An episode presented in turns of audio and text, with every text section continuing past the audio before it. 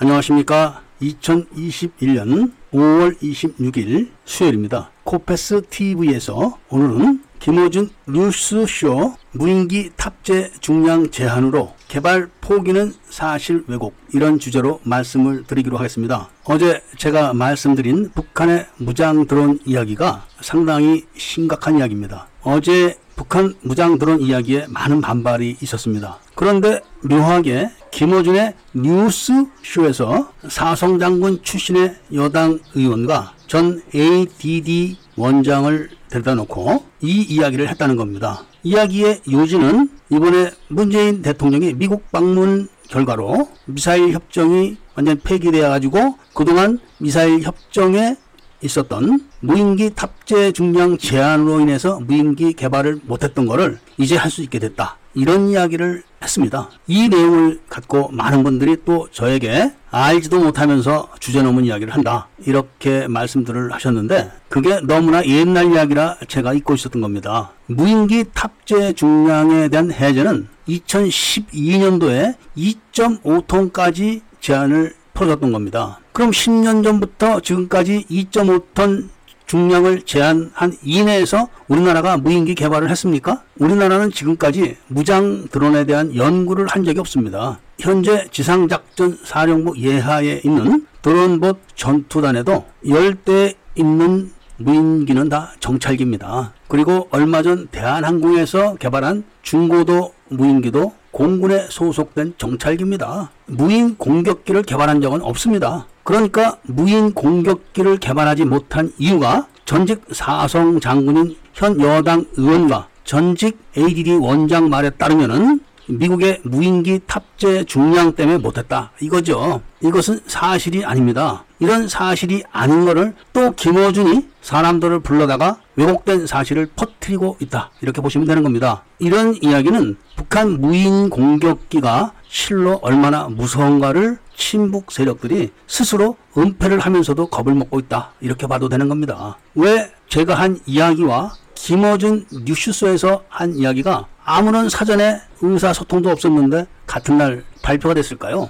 참으로 의미심장하지 않을 수가 없습니다. 지금 김어준 뉴스쇼에서 고위 공직자들이 출연해서 이야기한 내용의 요지는 고성능의 무인기를 말하는 겁니다. 미국이나 겨우 갖고 있을까 말까 하는 정도의 고성능 무인기를 미국이 중량을 제한해서 개발을 못하고 있다. 이런 이야기지만 사실 중요한 것은 그런 고성능 무인기를 말하는 게 아니라 현재 대대급, 연대급, 사단급, 군단급에서 실전에 배치해서 사용할 수 있는 실전적인 무인기를 말하는 겁니다. 그 대표적인 무인기들이 이스라엘에서 제작한 하피, 하록, 뭐 이런 공격 무인기들입니다. 이런 이스라엘의 무인 공격기들은 무게가 수십 킬로그램에 불과합니다. 이게 탑재 중량 제한 2.5톤하고 무슨 상관이 있습니까? 그리고 이번에 터키에서 제작해가지고 아아 전쟁에서 혁혁한 전공을 세워가지고 전쟁의 승패를 갈라는 TB2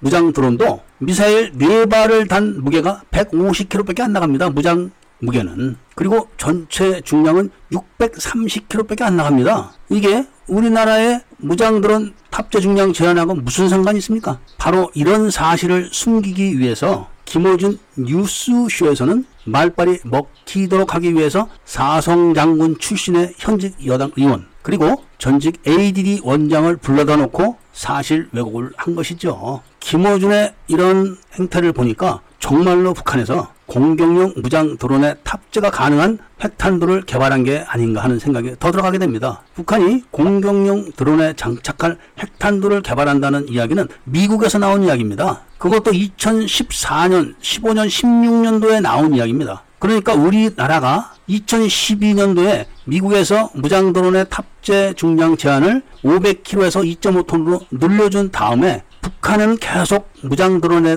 대한 개발을 하고 있었고 우리나라는 손 놓고 있었다는 사실을 다시 한번 비교하지 않을 수가 없는 겁니다. 전 세계에서 2.5톤 탑재 중량을 넘어가는 무인기는 미국의 MQ-9 리퍼밖에 없습니다. 그리고 그 MQ-9 리퍼는 고고도 정찰 무인기입니다. 그런데 북 북한이 지금 개발하고 있는 거는 그런 정찰기가 아니라 무인 공격기를 말하는 겁니다. 그리고 제가 말하는 이야기의 핵심은 대한민국은 무인 공격기를 전혀 개발하지 않고 있다. 이런 이야기입니다. 이런 이야기를 김어준 뉴스쇼에서 고위 공직자들이 나와서 왜곡을 할 때는 다 이유가 있는 거 아니겠습니까? 세계 5위의 국방비를 지출하는 대한민국이 세계 최빈국인 북한보다도 못한 개발을 하고 있는 이유가 뭘까요? 삼성전자하고 용산 전자상과 도매상하고 싸움을 하는 격입니다. 그러면서 삼성전자가 용산 도매상에게 얻어 터져 가면서 개발은 못하고 있는 그런 형국이라면 이해를 하시겠습니까? 이런 경우라면은 삼성전자 회장이나 부회장 그리고 임원진들이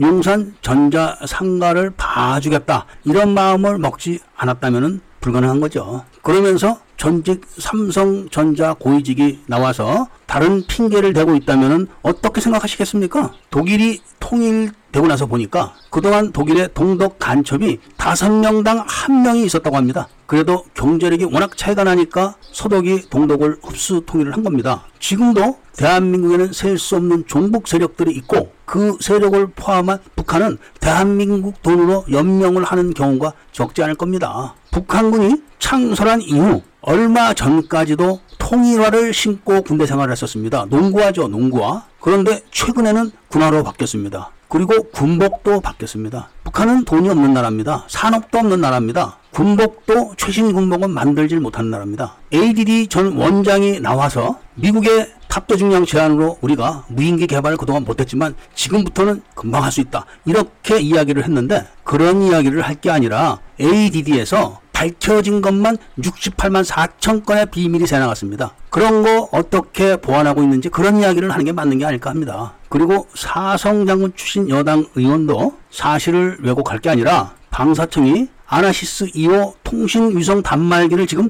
어떻게 후속 조치를 했는지 그런 해명을 하는 게 더 좋은 겁니다. 국민들에게는. 그럼에도 불구하고 사실과 전혀 다른 10년 전에 이미 탑재 중량이 해제되었음에도 불구하고 그것 때문에 무인 공격기를 개발하지 못하고 있다. 이런 잘못된 이야기를 하는 것에 대해서 오늘 저녁 방송으로 제가 전교사가 24단 지부가 기습을 당하는 걸 알면서도 구출 작전을 하지 않고 단 한 명의 안내병도 배치하지 않았으면서도 교도대대 1개 분대가 11여단 전체 병력을 기습 공격을 할 때는 안내 장교만 무려 11명을 배치를 했고 그중 한 명이 매복 장소로 유인을 한 이유에 대해서 설명을 드리고자 합니다. 많은 시청을 부탁드리고 오늘 이야기를 마치도록 하겠습니다. 대한민국 3대 비밀을 모든 국민들이 알 수 있도록 회원 가입을 해 주시기를 부탁드리고 구독과 좋아요, 알림을 부탁드리고 이야기를 들어주셔서 감사드립니다.